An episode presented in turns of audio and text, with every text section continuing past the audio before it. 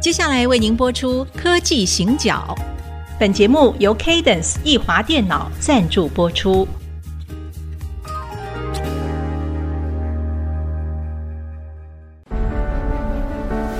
从区域情势、产业变迁到文化体验，娓娓道来全球供应链的故事。欢迎收听《科技行脚》。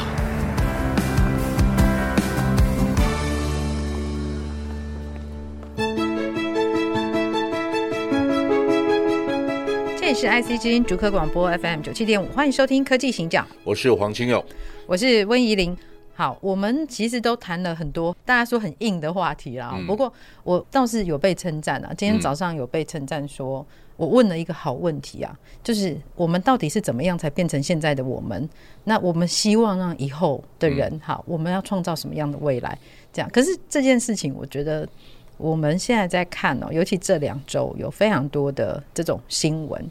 其实是还蛮值得讨论。我们不讨论个别的人或者是个别的事哦，但是就两个比较大的新闻的趋势，一个呢就是 Me Too，好，台湾版的 Me Too。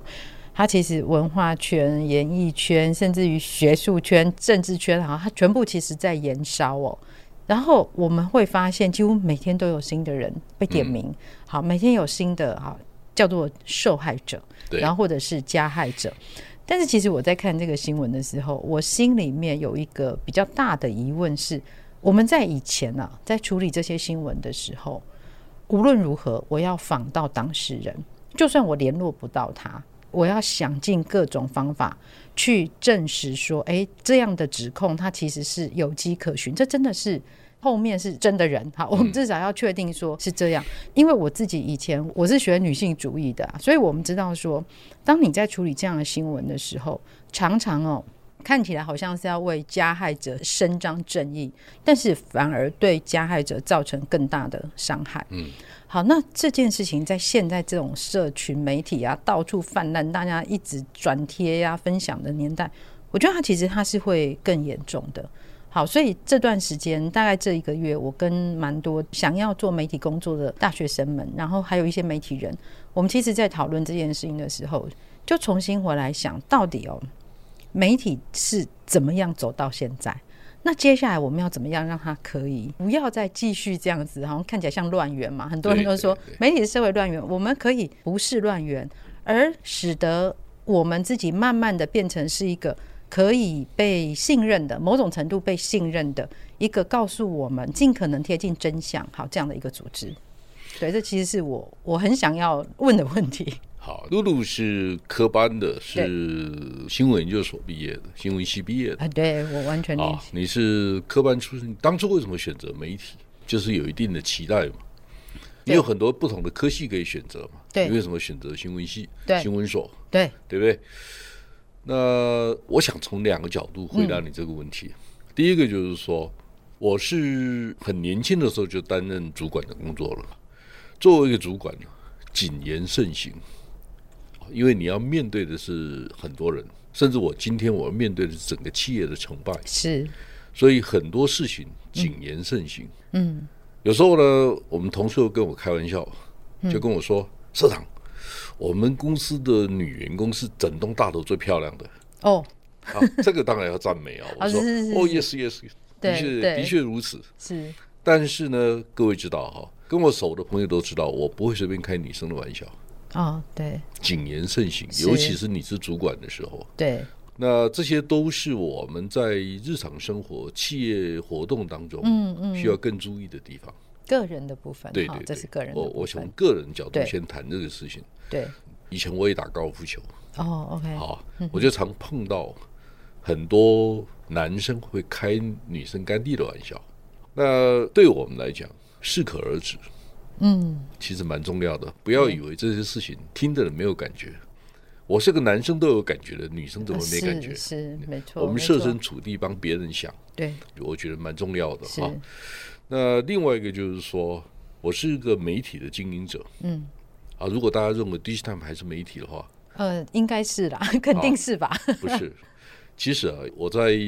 最近我们公司内部的内容的策略会议里面就谈到说、 Amazon 是一家假装成为零售通路商的云端服务公司嗯，是 d i s h t i m e 是假装成为传统报社的专业知识服务商。啊，是各位同意吗？是是，好，那其实不是假装了，哈，只是说我们同时具备媒体跟研究机构的功能，因为我知道如果只靠嗯对媒体，我们无法生存。嗯哼，好，那因为过去我是产业研究员，我是分析师，嗯哼，这样的背景啊，对于结合速度跟深度这两个议题、两个优势，嗯哼，我是有特别的一些条件的，对好，所以一开始就把公司在定义公司的经营范围的时候，我是有一些跟传统媒体不太一样的地方，是大家理解哈。经营媒体人通常不会写研究报告，对，写研究报告的人不知道新闻的速度到底有多重要，独家新闻它代表的意义是什么？对。那现在我回答露露刚才的问嗯题，哈、就是大家看到说有一些新闻经过查证，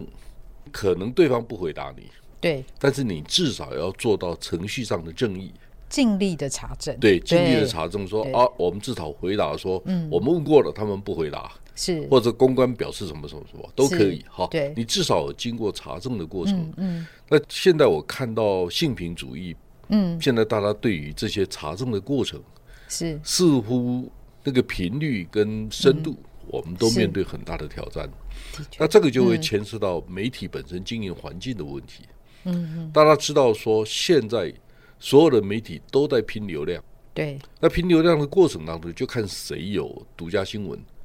好，第二个或者谁在热门的新闻上面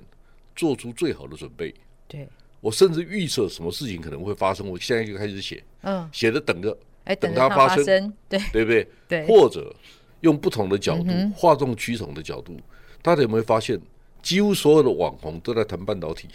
是啊，你认为半导体是可以信手拈来吗？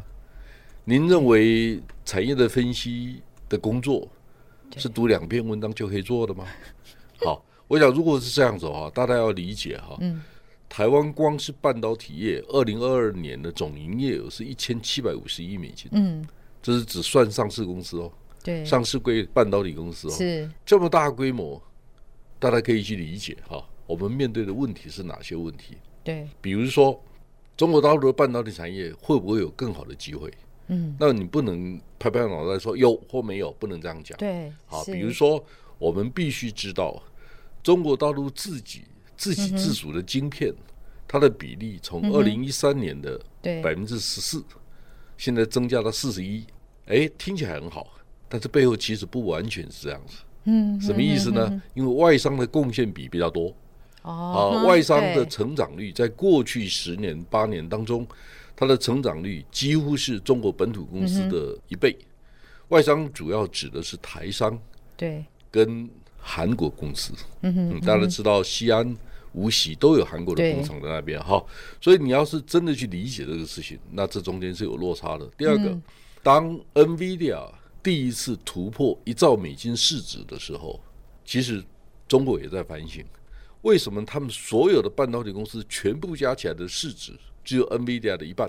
嗯， 而且对这中间还有所有的社会对于中国半导体产业的期待，这个是期待值啊。对哦，就对是 P E 是因为你有未来嘛。那如果大嗯家认为说整个国家、整个社会的资源大力来挹注整嗯个半导体产业的发展，愿意给你更好的资金、更好对的本益比，那么你的市值是可以更高的哦。是，它并不代表你真的有这个能量哦。对在不同的国家，它不同的角色，它的竞争力是不同的。对最后要印证出来是你在出口不同的市场的时候，你有没有足够的竞争力？嗯，你能不能卖给好的客户？是如果我们知道美国的半导体设计公司通常它的毛利率不低于六十，对那如果您知道中国的半导体公司最好的大概也就是四十而已，嗯，所以中间是有落差的。对为什么？因为它还在做进口替代，它是并没有办法成为定义全世界市场的 A 级竞争者。对好，对所以这个就牵涉我我们再回来谈媒体是的问题是哈。对如果你的媒体的定义、定位跟定价对没有做出适当的规范的时候是，你就会茫然不知所措。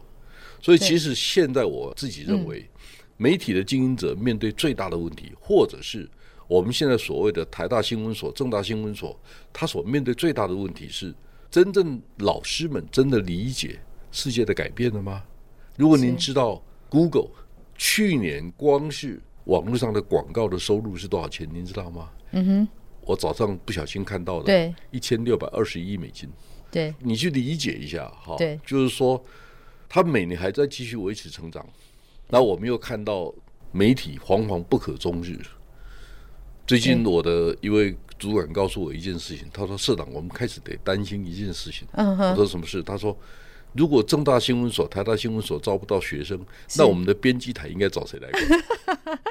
好，这是生态系的问题吧？”好，这个问题呢，我等一下可以稍稍回答一下。其实不会招不到学生。我最近在外头演讲哦，有很多非本科系的学生，他们很想要从事媒体相关的工作、哦，然后的确是充满热情哦。其实我自己站在台上讲课的时候，那个情绪真的是百感交集啊，就是看着那个台下哦，哎，跟我年轻的时候一样的热情。但是其实现在的环境比那个时候的环境比起来的话，我不敢说现在的环境叫比较好。所以这个到底接下来我们应该要怎么做哈？然后我等一下还要再灵魂拷问一下，因为你反正你就是媒体业的、呃资讯服务业的老板。对，那怎么样去定义这个经营者他应该要有的角色？然后你怎么去定义一个媒体或者我们说知识产业它的定位？我们休息一下再回来。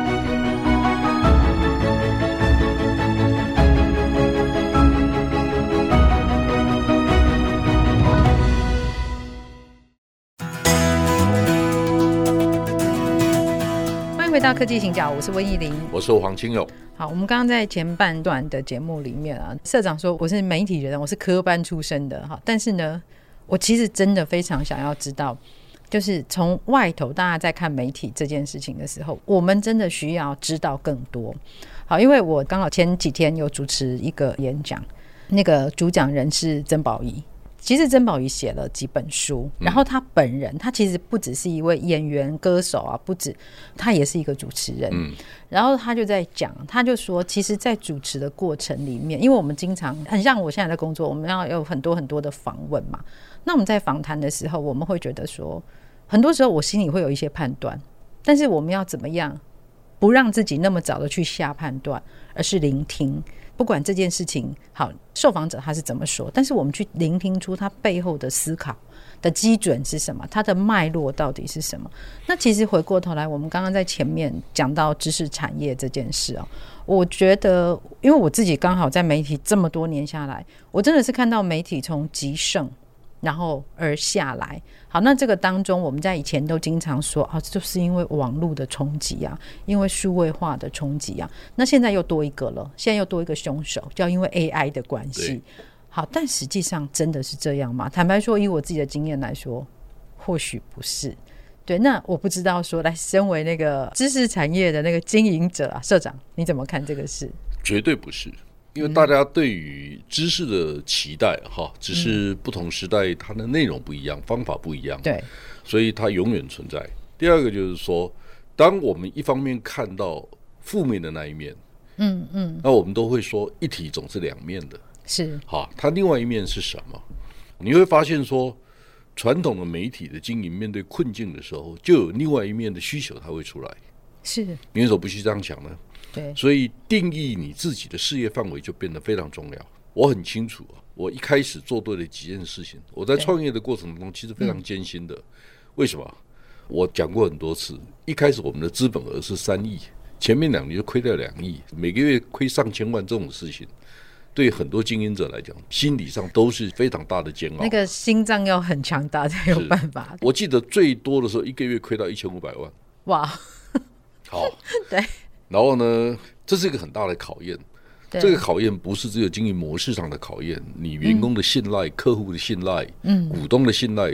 都会面对考验。那我已经熬过去了。其实有一天我会把这些故事写下来，我的心路历程是什么？我要写的并不是说我有多厉害，嗯而是当我碰到挫折的时候，我怎么去面对它。我觉得这比较重要。我希望这些经验能够给年轻人做一些好的参考。嗯，好，这是一个。是第二个就是说，我们一九九八年四月创业，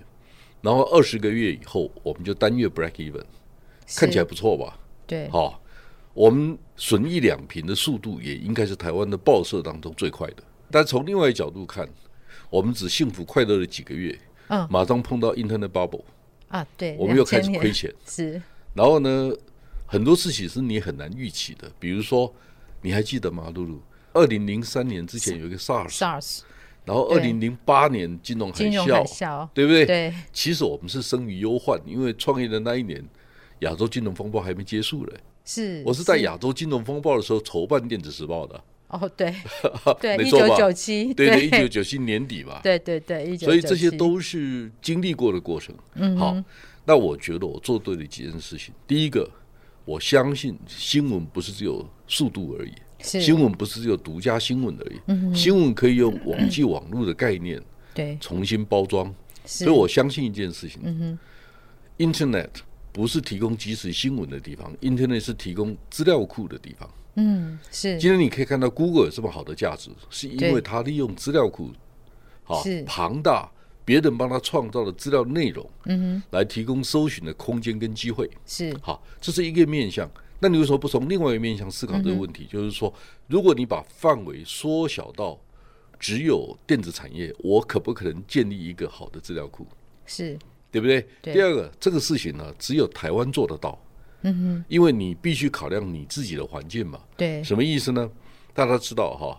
到去年年底那一天，台湾有九百四十九家上市柜的电子公司，是然后我们加总的营业额是九千五百三十亿美金，意思是说平均每一家差不多十亿美金呢。嗯哼那你开始想象一下，对如果科技公司都找不到人，现在科技人才短缺啊，是如果你能够替代他，哎呦，我一看到联发科平均年薪四百九十九万，我就见猎心喜。我只要能够说服联发科，我就可以赚很多钱了、是不是这样子吗？对好，重点不是他没钱付给你，嗯重点不是他不需要资讯，是重点是你没有满足他嘛。没有满足他的需求，对对嗯好，第二个，他是专业，他不是 B to C 的，他是 B 是 to B 的专业的公司，你是怎么说服他们？台积对嗯电呢？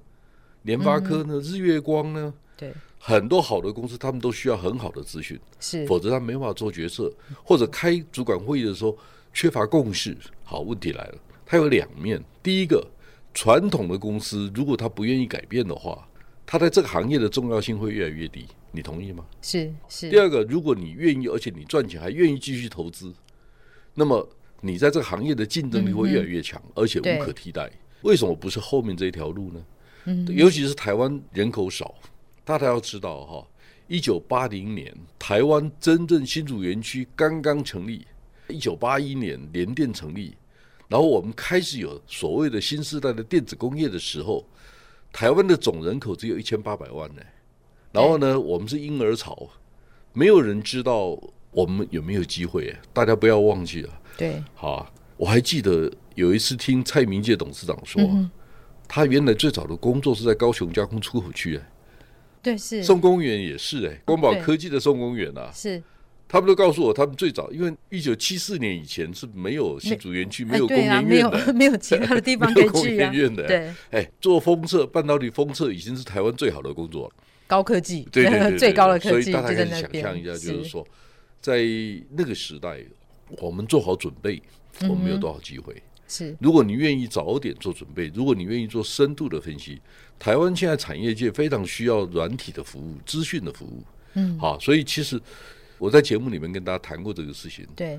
我前一段时间读了一本书，就是美国在台协会前理事长普瑞嗯普瑞泽泽嗯写的书，他写说艰难的抉择，它里面特别提到台湾没有好的服务业，对为什么呢？因为服务业的进入障碍很低，为什么？是所谓的服务业就是包括在长春路、河江街卖炸酱面的也是服务业啊。是好，那对我们开始理解哈。我最近读了一本书，把那个资料很仔细做了一些对比。哪些资料呢？就我们现在驻新加坡的大使童振源，童振源博士在去新加坡赴任之前，嗯哼，他寄了一本书给我，就是二零二三年的经济蓝蓝皮书嗯皮。书它里面谈到什么？谈到服务业的服务业不同行业了哈。对服务业、工业跟农业各自的比重。嗯哼，大家知道农业只占台湾 GDP 的一点四，嗯所以农业不要期待农业可以带来很大的经济价值。是农业的价值在于涵养土地，对，在于给我们绿色的空间。是我们当然需要农业嘛，我对们需要好的食品嘛、材料嘛，这个都是台湾农业给我们的贡献，所以不要从钱的角度看农是业，好，它有不同的价值。对，第二个，服务业最高的时候高嗯达 GDP 的百分之六十九，但是到二零二二年跌到剩下百分之六十，嗯而制造业、工业是从原先一直跌、一直跌，跌到现在二十四、二十五，去年回升到三十七点七。那大家有没有注意到，我们是从去工业化再回到再工业化的过程？对我们是二零零零年，好，西元两千年到是二零一零年，我们是去工业化，因为对产业都外移了嘛，对，所以对服务业比例就越来越高，对不对对？那现在发现，哎，我们要再工业化了，为什么？智慧制造，嗯台商对回流是我们开始有新的条件、新的环境。是好，那为什么特别跟大家谈这个事情呢？就是说，服务业的价值到底在哪里？对如果你还在想传统的服务业，那么跟台北街头、新竹哈、嗯竹对北这些开面馆的，其实不是不不好，这些当然也很重要，食衣住行嘛，是我们还是生活上的需要。我只是说，如果你能够掌握你的客户的数位足迹，嗯你这个服务业的价值会不会改变？是我们谈数位转型的时候，大家有没有认真在听？数位转型不是只有电子业在转型哦，哎，我们的餐馆能不能数位转型？是嗯大家能不能想象一下这个空间到底有多大对？嗯好，那我再回来谈，就是说、台湾的服务业，我讲过，你几乎找不到特许行业之外的员工超过两百人的专业服务业是，你几乎找不到。是是，好，对所以这些大概都是我们认为说，我们如果想对电子业提供更好的服务的时候，我们需要哪些嗯条件？虽然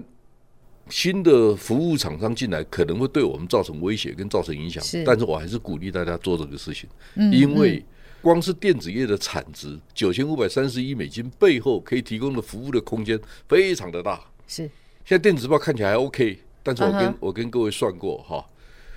电子时报的营业额只有台湾所有上市归电子公司营业额的五万分之一而已。是哎，我们大家一起努力，把它变成五万分之二、五万分之三。哎，这个商机还很大的。哎，是 我听了忽然觉得心情为之一振哦，因为其实我自己的工作上面，我们现在也是接触到很多的服务业，然后我们真的可以感受到那个典范开始在转移哦。好，所以到底服务业要怎么样去找到那个空间，然后数据。好，数据的这个消费者的足迹，在这个当中会帮我们什么样的忙？我们在下一集可以继续来讨论。好，今天到这边先告一个段落，谢谢大家。拜拜。本节目由 Cadence 易华电脑赞助播出。Cadence 易华电脑深耕台湾三十五年，以全流程智慧系统设计，与您携手缔造产业的荣耀与骄傲。